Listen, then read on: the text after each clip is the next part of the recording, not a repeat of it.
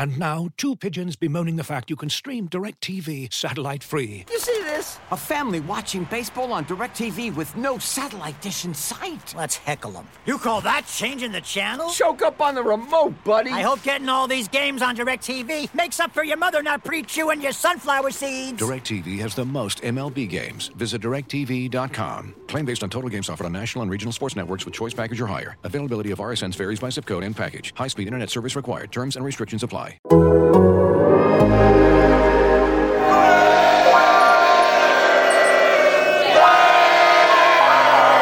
I love the Raiders. Most of all, I love to win. You're now listening to State of the Nation with Jimmy Durkin, Vic Tafur, Ted Nguyen, and Tashan Reed on the Athletic Podcast Network.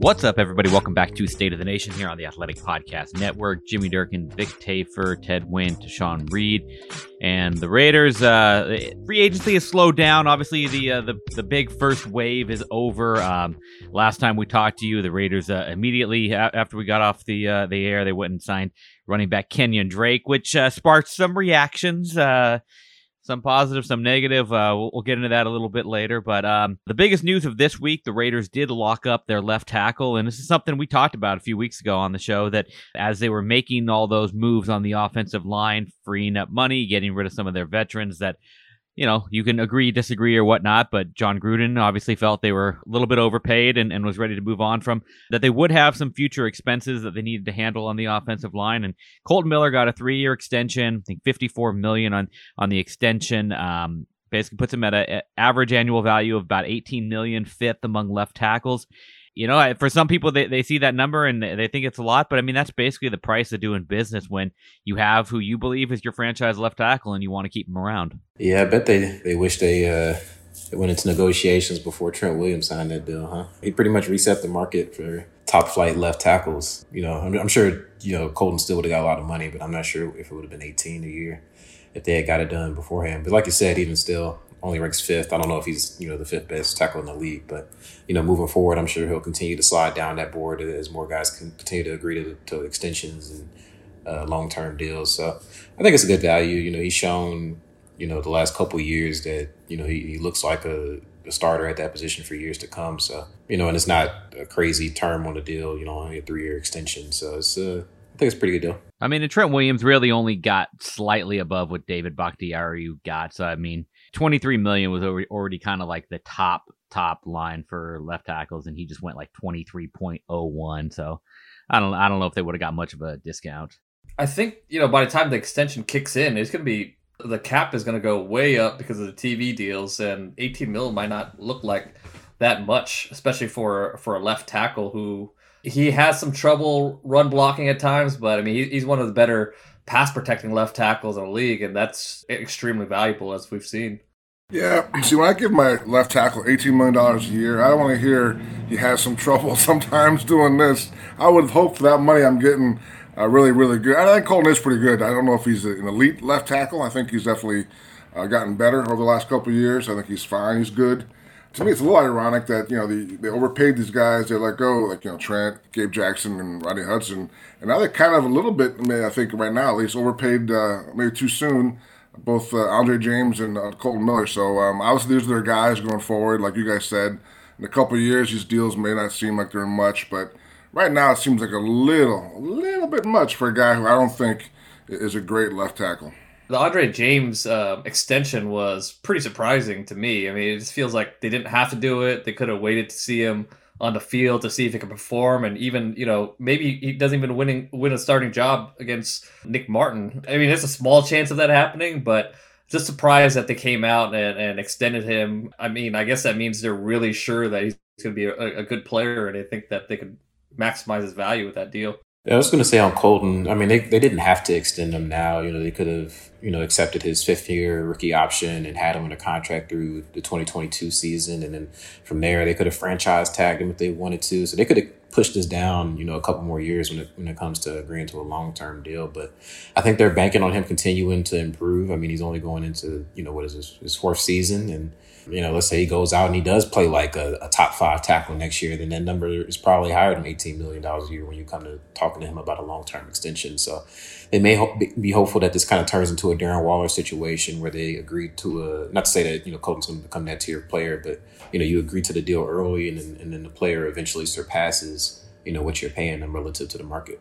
Yeah, I was going to bring up the Darren Waller comp because I mean that's that seems like what they're hoping this is. With Waller, by the time they signed that extension, had pretty good signs that man, this guy is going to be really special. Um, you know, and with Kolton, I mean, they, they've seen three full years of playing time. So if they're buying into it, I, I can see that. Yeah. The Andre James, though, like you said, Ted, I mean, he played one game. They love him. And I mean, $4 million a year for a starter on the offensive line isn't uh, huge money, but it felt like part of what they were doing with trying to shed money on that offensive line was like, okay, let's go younger, let's go cheaper. And, you know, that was an opportunity to go really cheap at center. And, and then now they've kind of blown that out of the water. And I mean, again, if a couple years from now, when he would be unrestricted free agent and due for money, you know, he would be more than that. So maybe you get a, a year or so of a discounted deal. But that one, it, it, doesn't make a whole lot of sense until you see him play a little more. Yeah, and I think you know it's only I think six million dollars of it is guaranteed. So I think you know, let's say he's a disaster this year, I think they could move on next year if they want to. I guess they brought in Nick Martin as kind of the insurance policy. Uh, at, at center, He's you know the four year starter with the Texans, and so you know, if Andre James is a bust, he can he can start in his place and be you know serviceable at least. But yeah, like you guys said, it just seems weird that you know, especially since you signed another center, you're not completely certain, obviously. You know, so why not wait until training camp or maybe into the season, see what you have, and then you know, once he shows his stuff a little bit, then you come in with the extension. So it definitely seems like they jumped the gun a bit with him there. But obviously, you know, I mean, you get get rid of a player like Rodney Hudson you know, arguably the best center in the league. You know, of course, they they must love Andre James. So it also could be a case where, where Jon sees the reaction like around the, the league and all these national people saying the Raiders are blowing it. You know, Kenyon Drake sounding made no sense. They got rid of Rodney Hudson, the best center in the league. What are they doing? He's wants to double down. You know what, guys? I know what I'm doing. Hey, I'm give this guy twelve million dollars. That's makes my, my my sorry, my bad Gruden accent. I can't I can't resist. But uh, remember, we I know agreed I, it's, a, it's a mental slip up. I try not to, but uh, sometimes it's hard to yeah, avoid. Just like so I can see, yeah, I see when I mentioned I see him talking, and I just go into that voice. So it's really a bad one, also, but uh, I do a bad job. But yeah, I just think maybe it's, you know they want to make sure that people realized that they know what they're doing, and they definitely had a plan. They obviously like Andre James a lot, and I think they're pretty confident he'll be good. So in their minds, it's not really that, that big a deal. So we're paying him just to prove how good he is. And once he is that good, you have him locked up for three years at least. You're not worried about him at all. And it's not like you said, when, when the money goes up in the, you know, next year or whatever, I mean, I don't know, is going to demand a huge deal in the market, but you never know. I mean, you're, you're, you, at least you have a guy who, I think also with the Raiders, I mentioned this, like we've talked about this in the past, is they've developed so few guys. So I mean, uh, in terms of guys that they've drafted late in the rounds or even early round picks, I mean, they've had a really bad track record. So you got two guys this year in Andre James and Nick Morrow, guys who were undrafted totally developed through the system. The Raiders, you know, brought them up, nurtured them, and and, and fed them, and, and and they've grown to be pretty good players. I think so. I think they wanted to show that they can develop guys, and there is a reward for guys who work hard in their organization. You know, and that's a good point because one thing we talked about on the last show was.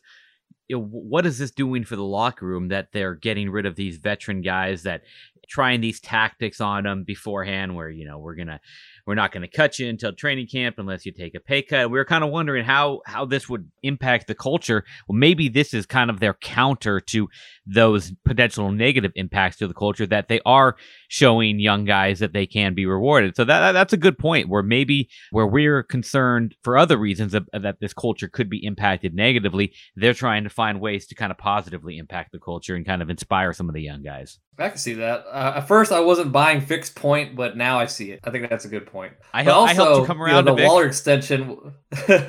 yes, yes, you completed the point. Also, the, the Waller extension was one of the smartest moves this front office has made. So maybe they're like, all right, that worked out. Maybe we could apply it to these other guys and it'll work out too. But yeah, I mean, we'll, we'll see what happens with James. It was a little early, but if he ends up being a star, then it'll it'll be a deal the two best moves that the Jon Gruden Raiders have made were signing Darren Waller from the Ravens practice squad and signing Darren Waller to an early extension. That's true. There's probably some others that are that have been good, but I think those are probably the two best moves that, that they made since Gruden's back, right? I mean, what else is in that category? At this point, you know, they traded back to get Kolton Miller at 15 in, in 2018, his first draft, and now you're signing him to you know, extension. I think he's the first uh, first round pick from the 2018 draft to agree to a multi year extension, if I'm not wrong. So I, I would count that as a win too. So maybe that's the top three. That's a win, and obviously there's there's that that funny stat where he's the first Raiders first rounder since Darren McFadden in 2018 in 20 in 2008 to get uh, to get a second contract with the team. So. Um, yeah, Jesus, I was 12 years old back then. and, and McFadden only got a one year extension. He, it's not like he even got signed to a multi year deal. We've referenced the Kenyon Drake signing a little bit. Um, you know, we didn't get into that on the last show because it happened right after we got done recording. It's a deal that obviously in the first year, very affordable, $3 million deal for a really good, not just backup running back, but a complementary back, a guy that, as Vic wrote, might play some receiver. He can do a lot of different things for this offense. He can help keep Josh Jacobs fresh. You know, the concern is that in year two, you basically have two options, right? You can pay him eight and a half million to be on the team and be a backup slash complimentary back, or you can pay him, I think, five or five and a half million to not be on the team. That's where you you, you start wondering, okay, why did he get eleven million guaranteed? Why so much money in that second year? But for year one, I mean, three million for a really good complimentary slash backup back. I think no argument there. It's just it's that second year where he's expensive to keep and expensive to get rid of uh, that you wonder. Yeah, like I almost would have liked it better if they would have just let's say pay him I don't know six million dollars on a one year deal for this year. And people are kind of getting on this like, oh, they're only paying three million, take it back, like all your slander. I'm like, okay, well you're still signed to pay a backup running back eight million dollars next year when like part of the reason you traded guys like Rodney Hudson and Gabe Jackson is to free up money in 2022, and then you're going to for Kenyon Drake. They, they were freeing up money for Kenyon Drake. A, yeah, on a backup. So it's still like I still don't read it. Like he, like he's a good player. Like it's not. As I think those people misunderstood, like it's not about Kenyon Drake. Like that's an awesome backup running back, and you know, arguably now the best backup running back in the league, probably. But I just, I just don't think that was the best allocation of funds, and that you didn't need to negotiate that way. Because I mean, what other running backs have really gotten huge deals this offseason? By far the most like guaranteed money of any uh, of the similar guys in the market. I just think I think Raider fans know it's too much money. I mean, the complaints were not about like you said, one about this quality of play. He's obviously a really good player, but uh, it's too much money. I think Raider fans know that. And probably were like, why? Why are we doing this? But then when they read us saying it, and they're like, you know, like, wait, you can't say that. I can say that. You can't say it was too much money. That's a that's a good deal because they want they want to have hope. They want to have some optimism.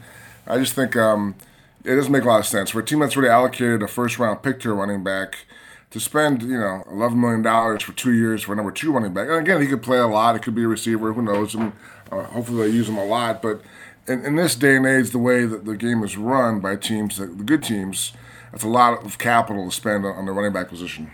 I thought they were being smart actually about allocating some funds away from the interior line because that's not exactly high on the positional value chart. They save money there, and then they take that money and they spend it on running back, which is a, a low positional value. I think lowest out of all the non kicker punter positions. And then it's not even a starting running back; it's your second running back. And you know, no matter what you say, like, oh, we're going to use him, do this and that. Josh Jacobs is going to be on the field the majority of the time. You know, if he's not on the field seventy percent of the time, then you're doing something wrong. And if you're going to pay all that money for a guy that might be on the field thirty percent of the time, it just doesn't make a lot of sense. Another thing is like with the offensive line, like even best case scenario, let's say Andre James is like a competent starter. They, they draft a right tackle who can come in and start day one. Richie Incognito is healthy and everything's good health wise up front. You're still probably going to be a step back in the quality of play and offensive line from last year, even though they were banged up last year. And you have Josh Jacobs getting most of the carries. I mean, you know, it might be a struggle for Josh Jacobs to get a lot of yards, you know, if the offensive line takes a step back because he didn't have his most efficient year last year. And so I don't know how much more success Drake is going to have doing that. And then, you know, even splitting them out to receiver, you know, the Raiders don't really target receivers that often. I think they had the lowest percentage of passes that went to receivers last season. You know, obviously that could change from year to year, but I don't see it drastically changing. They'll probably still be toward the bottom of the league. And, you know, especially if the offensive line has some struggles, you know, you, you may have to, you know, do more multiple tight end or or bring in Alec Ingold at fullback for some extra blocking. And so it's just kind of hard to see Drake playing enough or even if he's on the field being active enough in the game plan to really be worth the kind of money that they're throwing at him. I was gonna, it appears that it's probably a lot more money than he was going to get anywhere else. I think they may have been leveraging, you know, competing against themselves as far as the market goes. I know Drake said how much he liked Jon Gruden and he wants that Alabama backfields together again, and he's excited about it. But clearly, they offered him a lot more money than anybody else did. He's like, yeah, I'm going to go there. I think I'm going to go to Las Vegas. So I just think that in, in hindsight, uh, if you, even if you want a guy that badly, you got to hold back a little bit and, and not uh, spend $11 million o- over two years. And I think the other thing is what we've seen with the running back position is that if you can identify guys in the draft really well, I mean, you can find guys in the third round, fourth round, wherever that can be that type of backup complementary back. I mean, if you trust your scouting, maybe they're not quite Kenyon Drake, but or or as proven as Kenyon Drake, but that's the part where you wonder, like, okay, could you could you not identify somebody in the draft that that could do this? Uh, that would obviously be a lot more affordable, but it's spent money. It, it is what it is, and we'll see. I mean, I, I know a lot of people want to say like, watch, wait, watch when the Raiders have the best running back duo in the league this year. You guys are going to be saying something different, and it's not about the fit. It's not about that he's not a good player. It's just it, it was the value there. Probably not, but um, hey, that's what the Raiders do, and uh, we'll see how it works out. Can Drake do a lot better job than Booker did last year? I don't know. Booker was really good last year. I mean, I, and I think to me, I always said that was option one bring him back. I mean, he, he got 2.5 mil guaranteed for this year with the Giants. But I just thought the way he played last year, he gave him an extra little boost when he came in. Obviously, he can't play a receiver like I guess Drake can, and he's a different player. But to me, when a guy plays that well, and if it's a fit, I mean, he would fit in terms of the locker room and to the offense. I think you run it back for a lot less money. That's what I would have done. We'll be right back after a quick word from our sponsors. Looking for an assist with your credit card, but can't get a hold of anyone? Luckily, with 24 7 US based live customer service from Discover, everyone has the option to talk to a real person anytime, day or night. Yep, you heard that right. You can talk to a real human in customer service at any time. Sounds like a real game changer if you ask us. Make the right call and get the service you deserve with Discover. Limitations apply. See terms at discover.com/slash credit card. And now, two pigeons bemoaning the fact you can stream DirecTV satellite free. You see this? A family watching baseball on DirecTV with no satellite dish in sight. Let's heckle them. You call that changing the channel? Choke up on the remote, buddy. I hope getting all these games on DirecTV makes up for your mother not pre-chewing your sunflower seeds. DirecTV has the most MLB games. Visit directv.com. Claim based on total games offered on national and regional sports networks with choice package or higher. Availability of RSNs varies by zip code and package. High speed internet service required. Terms and restrictions apply where do the Raiders still need to improve? What do they still need to do? And I think we all keep just sitting here twiddling our thumbs, waiting for them to sign a safety. You know, they'll probably sign a safety by the time we re- finish recording or shortly after, just uh, to screw up this podcast. But uh, I mean, do we have any guesses as to why they've not really addressed that position? Do they not like the guys that are out there? Who is still out there they can go get? Are they going to have to address this early in the draft, even though they've kind of we've kind of heard them grumble about the fact that they have used a lot of early draft picks in recent years on that secondary? And the other thing about the, the Drake deal, to kind of one more thing, like he, he's making three million dollars this year, and, and, Anthony Harris signed with the Eagles for four million dollars this year, and he's a starting free safety in this league who's good at being a center fielder. So anyway, um, like of the remaining guys, I know people asked us a lot about Tre Boston. The thing about him is like the last two years he's missed a ton of tackles, like a lot of tackles. I think I think he missed like the most, the highest percentage of tackles last season for a starting safety, and so you know, that was already an issue last year. So I don't know if they exactly want to sign up for more of that. Kenny Vaccaro, you know, he played some free safety last year, but he's more of a box safety. I actually like Duron Harmon, though. He played with the Lions last year. He used to be with the Patriots, but he started for the Lions last year, and he was pretty solid. He's a veteran guy who's played and covered three schemes before. So I think I don't think he should cost too much money and probably be on a one year deal. It's kind of like a, a, veteran, you know, stopgap option. But even with that, like let's say they do sign Harmon, I still do think they should draft a safety with one of their first two picks in the draft because they're going to need a long term option at some point. There's also like Bradley McDougald's out there. There's a handful of guys they probably have circled who are probably um, they've all started, have experience, they can play, and you, but you don't want to spend a lot of money on these guys. So there's probably maybe some some parameters or some offers out there to these guys. And I think last year they signed Damarious Randall pretty late, and he was going to start. I don't know what happened at camp, but he, he missed some practices and it all fell apart. But that was the plan. He was going to be the starting safety when he came in for like a million and change. So I think they're probably in the same boat now. They're like, you know what, we'll address that position at some point the market's definitely slowed down. No reason to pay a guy more than we have to now. We have plenty of time, and we can draft a safety, uh, if not in the first round at some point, but probably won't be a starter. I think the guy they, they, bring in off the street will be the starting uh, free safety. I can't see Jeff Heath playing playing free safety. That's the problem. Like if you draft a safety and it's not a sure first round pick type of safety, it, you know, I think safety is one of the hardest positions to evaluate. So you put yourself in position to reach for a guy too, especially at the safety position. I think at tackle you're pretty safe because this is a really good tackle class, so you're not reaching if you you draft at need. But for safety, if you know you're you're in a second round and safety is coming off the board, you you might be in position where you you have to reach, and that guy might not be the starter you want. So that's why seeing these guys, uh, these free free safety signed for not much is it's just kind of surprising that the Raiders aren't um, in a mix for a free safety, considering uh, how important it is for for this style of defense.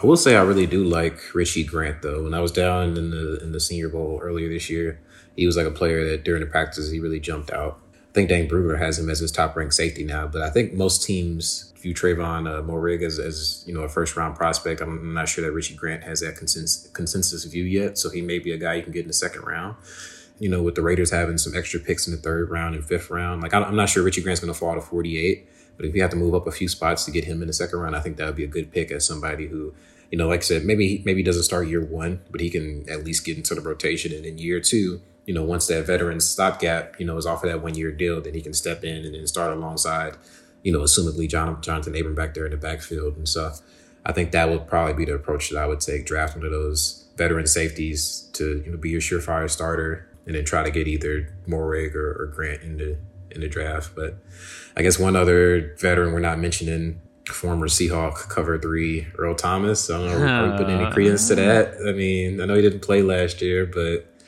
and they're at the bottom of the barrel at this point when it comes to these veteran safeties. So I don't think it's like impossible. Like as long as they're waiting, like who else, who else is going to be left? I think he has so much baggage. He's out of the barrel. I think he's fallen out of the barrel. he's not in the bottom of the barrel. I think I haven't heard his name once. I just think because people always want to tie Gus to these guys he's, he's had before. But a lot of cases, if he hasn't signed them now, he probably doesn't want them. He probably there's probably some bad reasons, like you mentioned Tre Boston, maybe the tackling issue is a problem there. But there's probably reasons why he hasn't got him yet. Like the guys he targeted, like uh, Rayshawn Jenkins, were gone, but other guys maybe too old. Maybe they're they, they can't be as fast as Gus wants in, in his defense. So I think Earl Thomas is not really enough. I've not heard his name once. I just think that the league pretty much, you know what, that guy's got a lot of issues and he's older now, so we're not even sure what we're getting if, if he's good as far as getting on the field and not having problems. So I, I haven't not heard that name at all. You do hear the other guy is Richard Sherman. I think um, that's still a possibility. I think he's kind of going at his own speed. I think I think there was a tweet. He's in Vegas right now at some casino at a pool party, so he's he's he's, he's nearby. I think they've talked, you know, him and Gruden were colluding in that one podcast a while back, so definitely could be a match. Um, I think he could definitely play right away. So that's one guy who may happen before uh, before long. He also played one snap of free safety last season too. So. Oh. Don't see that. Now I'm going to get 10 more questions. there you go. So are they going to put him at safety? Yeah. Jesus Christ. No. Can you write a, a, film breakdown of that one play at free safety, uh, Ted? Yeah, please. Uh, I'll tag you, both you and Tashan in it. I don't know. No, no, no. We need a whole entire story. I, I need, I need, I need fifteen hundred words. Story. Fifteen hundred words on that one snap. One thing that when you look at how they've built this team now through free agency and and the fact that they still have those glaring holes, they don't have anybody who can step in and start at free safety. They don't have in our minds at least anybody who can step in and start at right tackle. That does concern me a little bit going into the draft because you know, this is not a talented enough roster to be drafting for need. You know, Vic, your kind of line going into this offseason was that they need to, through free agency or the draft, whatever, they need to bring in two guys on defense that are the two best players on their defense. And maybe Yannick Ngakoue, Yannick Ngakoue is, is one of those two, but they haven't brought in the other. And I don't know that they can get a guy at 17 that's going to be the right fit to be the second best player on their defense now, especially now that they have like like we said they've got two starting spots that uh, we don't see anybody on the roster that is capable of, of even filling those on, on a temporary basis really. Well, I know we're not a big Brandon Parker like podcast. We're like we're kind of a become an anti Brandon Parker, the poor guy. But I think he's Ted wrote a wave. Ted Ted had had was high on him for like a week. We praised him. Yeah, I've never praised him when he played. Yeah, well. you backtrack quick though. Next week you're like, this guy's awful. you you you killed the guy. You built him up and you like took the sledgehammer and you destroyed the guy. But I think I don't he's know what fine happened. For, yeah, whatever. I think he's fine for a while. I think. I mean, I think if you if you drafted a right tackle, saying Well, he's fine to do what? To start for a couple games, like a stopgap guy. I Oh, think he won't. I think he won't kill you, and he, he might even get better. I mean, uh, Tom Cable seems to think there's something there still. So I I don't think that's a great plan, but I don't think that it will hurt you that much if he's your starting right tackle for the first handful of games next season. Nah, man, nah. Yeah, they got to draft one. I, I think one of the first two picks. Like maybe not. And I know I'm, I'm a big Teven Jenkins guy, but I even think with, with the 48, if you get somebody like Samuel Cosmi or you know if Alex Leatherwood falls that far, one of the guys that I think there's a good amount of offensive linemen that can come in and be day one starters, or like you said, very early on in the season. But they have to have somebody else as some kind of fallback option to not even a fallback option, a primary option to start at some point and just kind of ease them into it. I do think like on the on the two best players on the defense, though, I do think like they kind of I mean they got to be hoping that you know Cory Littleton is going to be one of those guys, right? I mean.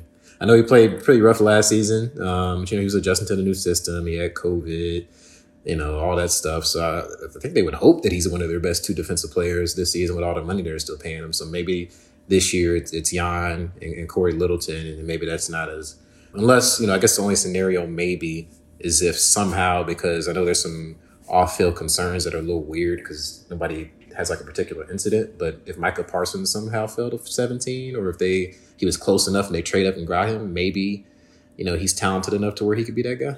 All right, let's take some questions because we've got enough draft related questions that we can hit some of these uh, other topics. Um, we got this one from uh, Jubair A. He says, looking more like an OT and safety is drafted in the top three rounds, but who in another position would be too good to pass up at 17? So basically, if they don't take one of those uh, those positions of need, what's uh, what's another guy at a different position that you would uh, be unable to pass up at 17? I think Parsons is that guy for me.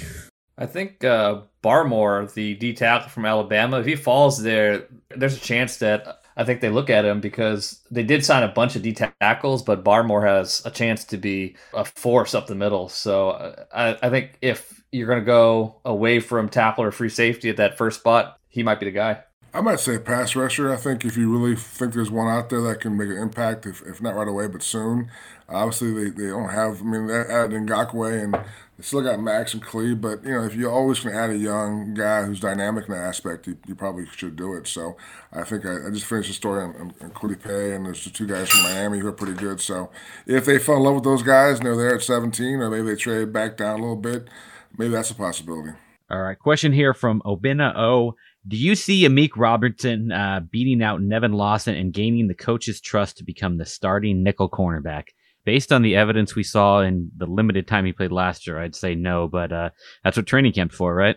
Yeah, I think a lot depends on uh, what they do with the other. If they sign another cornerback, a veteran guy who plays outside, do they move Arnette inside? That's a possibility. I think. Uh, yeah, I think Amik may be more geared towards the outside, and I don't know where Keisean Nixon fits in either. But um, it's tough because Gus Bradley hasn't really uh, talked to us about you know what he wants to do as far as the secondary. I know he must have some strong opinions about these guys from last year, watching them on film. So uh, we'll have to wait and see on, on that until, until training camp, I guess. I like Roberson's film coming out of um, coming out of college. I think he has a lot of potential, but yeah, I mean, we'll see how he fits into this system as a nickel corner and if he can make those improvements. But I definitely think they could use a, a veteran backup at, at nickel as well. That kind of fits into what Jack C asked. He says, What are the chances we draft a cornerback in the first round and bump Damon Arnette inside? I think his play is better suited at nickel, in my opinion. I don't love this cornerback class. I, I don't think I would take one at 17. I know Jaycee Horn probably would be the one that you would, but I think we're more so maybe if the in the second round range, if maybe somebody like Asante Samuel Jr. is on the board. I actually think Arnette is, is better at the outside corner with his size and play style. But like Asante Samuel Jr., I think he's probably a nickel at the next level. So you can keep your your 19th overall pick from last year outside, which is what I assume they wanted him to be when they drafted him 19th overall. And then go get a guy that you can start long term at that nickel spot. Because I mean that's a really important position, obviously, in, in Bradley's defense with him being in in a four two five base most of the time. So they I, do think they need to upgrade over over you know Nevin Lawson for this year, but I think it probably comes down to much, how much he likes Amik Robertson. You know, does he think he can actually develop? If not this year, but next year, can he become your slot corner? If so, then I think they kind of stay away from cornerback in the draft and try to go get some veterans in free agency. Arnette does have the skills to play inside and play a nickel. I, I, don't know if he's a better fit in there, but he definitely has some of those um, th- those traits that you look for in, a nickel corner. And who knows if if Pat, you know, if uh, Surtain the second drops down to 17, you know, he comes from Alabama. We know that we know Gruden and Mayock love Alabama players, and Surtain is is a perfect fit into a cover three system. And maybe they I did do look at Arnette inside. So I don't see them drafting a corner, but if Surtain drops there, you know, there's a chance. Yeah, I'm with you, Tashan. I don't love this cornerback class. Part of my editing responsibilities this last week have been uh, we're all divvying up uh, Dane Brugler's The Beast that's coming out soon, guys. Uh, all the uh, draft profiles. And so I, I just spent this week reading about every single cornerback who could possibly get drafted or signed as an undrafted free agent. And uh, let's just say by like the fifth or sixth name, I, I was the, the scouting report said that this guy projected as a backup nickel cornerback. And I that had me concerned about the depth of this cornerback class. you don't like Melifonwu? I can't draft him. now he he the, the, scouting report on him. I'll give you a sneak preview. Does say uh, there there I, texted this to Vic. It said something along the lines of uh, he loves football and doesn't have the same kind of uh, concerns that, that, his brother had. A reference the fact that that his his there were concerns about his brother not loving football, and says that he he does have seem to love football a little bit more than uh, than Obi did. But o- Obi's with the 49ers. Uh, we'll see if I don't I don't know if he'll ever actually make it in the league, but all right. Before we get out of here, though, we want to say uh, happy anniversary to uh, to Sean Reed. Uh, one year on the Raiders beat as of Thursday, and uh, he didn't realize this till I mentioned it to him, but it's kind of appropriate. He started the beat on April Fool's Day, so uh, it's been uh, uh, I I don't know what the built-in joke there is, but uh, some irony there. But uh, but how's the first year on the beat been, Tashan? It's been unusual. Is probably the best word. I mean, I don't know. Uh, Vic, I don't know how your first year on in the league was, but I mean, covering the league during a pandemic and basically, even though I'm on the ground here in Vegas, like essentially covering the team remotely was definitely interesting. It was challenging, of course, but I think I learned a lot from it being kind of set up this way, and it'll help me moving forward on the beat. It was obviously a tough year for a lot of us personally with everything going on in the world, so it was nice to have like I wouldn't say a distraction, but something that I could kind of put my focus to that I enjoyed and was fun and kind of light. You know, I mean, I know Raiders fans weren't too happy with this season, but it was still fun for me following along on the journey. So it was a great time, but I'm, I'm definitely excited to hopefully get kind of more in the teeth this year and like actually get in the locker room and meet some of these guys and ask Derek Carr why he blocked me in person. It's, it was kind of cool. You got to, in a way, kind of raise a glass to your first you year. You got a party yesterday. last night, yeah. Yeah, yesterday. Yeah. How, how was that? At the, the Raiders, it's called Raiders Tavern. Is that what it's called? Yeah, it's pretty nice. I think it's Raiders Tavern and, and Grill. You know, it's obviously you know it's brand new, so everything looks all fancy and stuff. And every time you walk past somebody, they're smiling and saying welcome and, you know, super animated. But the food was actually pretty good. Um, unfortunately, you know, they didn't ask me how I like my steak cooked, so I had to eat some rare steak. Oh, it wasn't terrible. bad. had unlimited drinks, you know, and they had some Charles Woodson uh, wine. And I don't think they had his bourbon yet, but they had his wines there. And I, I got to try that, so that was pretty good. Uh, yeah, Charles Woodson was there, and I had like interaction on Twitter. Like people were talking about the best DBs of the, of the 2000s. And I was like, oh, it's Ed Reed. And uh, like Charles Woodson was in there, and I didn't know he was there. And then I saw him like five minutes later. I'm like, oh shit. but uh, but no, it was, it was, it was cool. It was nice, and and like the prices were honestly like reasonable. I didn't expect that. Like you get some chicken wings for like twelve dollars. I thought it was gonna be like twenty dollars for like everything, and thirty dollars, and even like the the steak was like thirty dollars. So like seems like it's pretty uh like a reasonable chill spot out here in Henderson. So I might might be making a return trip sometime soon. Future podcast location, right? Yeah, I think so. They got some nice booths in there, some outdoor seating if we want to. Yeah, for those that don't know, Tashan likes eating his steak like hockey puck style, well done. So listen, listen, medium well, medium and well. Don't the, slander me on the Raiders. Made him eat a, a, medium rare steak yesterday, and he enjoyed it. So th- that's big news for him. yeah, see, you would you would get along well with my wife. She's she doesn't have won't eat a steak if it's got pink in there. That's why I gotta like I'm I, I make I get the tri-tip from Costco because I can put that on the grill and you know it's it's got the the edges that'll get a get a little more cooked, and I can give her the edges, and then I get the middle of it where it's still uh, still got some pink in there. So that's that's where it works out the best of both worlds. I still get the pink. I just don't get the red. Like like Ted. Like he cooks he cooks it for like half a second and he's eating it. Like no, he just puts it out in the sunlight for two minutes and then he's all right. hey, that might that might work in Vegas. Vic still let us down. He oh yeah, any food on his car? Ah, cookies. He's supposed to bake the cookies. So I want him to fry an egg. My dad, when he was around, he used to order steaks, and he used to, I used to embarrass me as a kid. He used to ask for them bloody. I was like, ah. Oh. The waiter's, the, waiter's, the waiter's, waiter's like, what? Yeah, I want a bloody. I wanted like not just pink, but like a little blood. I'm like, holy smokes! But yeah, different strokes, different folks. But yeah, so I definitely, uh, I can see both sides. All right. Well, uh, hopefully soon enough we'll all be able to get together in Vegas together and uh, and get ahead over there and maybe record a podcast. Uh, the world is, is starting to turn back into semi slightly normal again. But uh, that'll, that'll be fun to all get together there at some point, maybe as uh, next season gets underway. And I mean, all the talk is the NFL is planning to have uh, full stadiums next year, so um, that that would be exciting for the Raiders as they try to officially get their Vegas tenure, get Allegiant Stadium going with some fans. So uh, should be fun. But uh, I think that'll wrap up this week's show. We'll uh, we'll be back probably sometime soon, maybe in a couple weeks, to help you get really even more prepared for the NFL draft. It's coming. The Raiders, they're going to try to see what they can do. I mean, they're, they're going to need to obviously find ways to address some of their openings, but uh, but still need to try to add some talented players to this team. And uh, we'll try to get you all ready for that draft in, uh, in a few weeks. Cool. See you guys. All right. Talk to you guys later. Adios. I think there's a little bit of a warm sensation on his bum right now, probably. I think.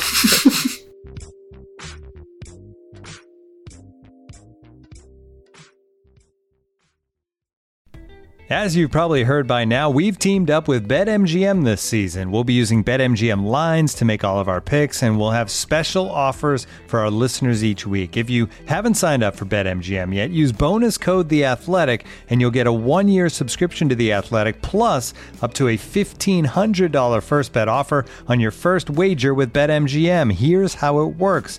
Download the BetMGM app and sign up using bonus code The Athletic. Make your first deposit of at least $10. Place your first bet on any game and claim your voucher for a one year subscription to The Athletic. See BetMGM.com for terms. U.S. promotional offers not available in D.C., Mississippi, New York, Nevada, Ontario, or Puerto Rico. Gambling problem? Call 1-800-GAMBLER. Available in the U.S. Call 877-8-HOPE-NY or text HOPE-NY 467-369 in New York. Call 1-800-NEXT-STEP in Arizona. 1-800-327-5050 in Massachusetts. 1-800-BETS-OFF in Iowa. 1-800-270-7117 for confidential help in Michigan. 1-800-981-0023 in Puerto Rico. First bet offer for new customers only in partnership with Kansas Crossing Casino and Hotel. Don't forget, if you haven't signed up for BetMGM yet, use bonus code The Athletic, and you'll get a one-year subscription to The Athletic, plus up to a $1,500 first bet offer on your first wager.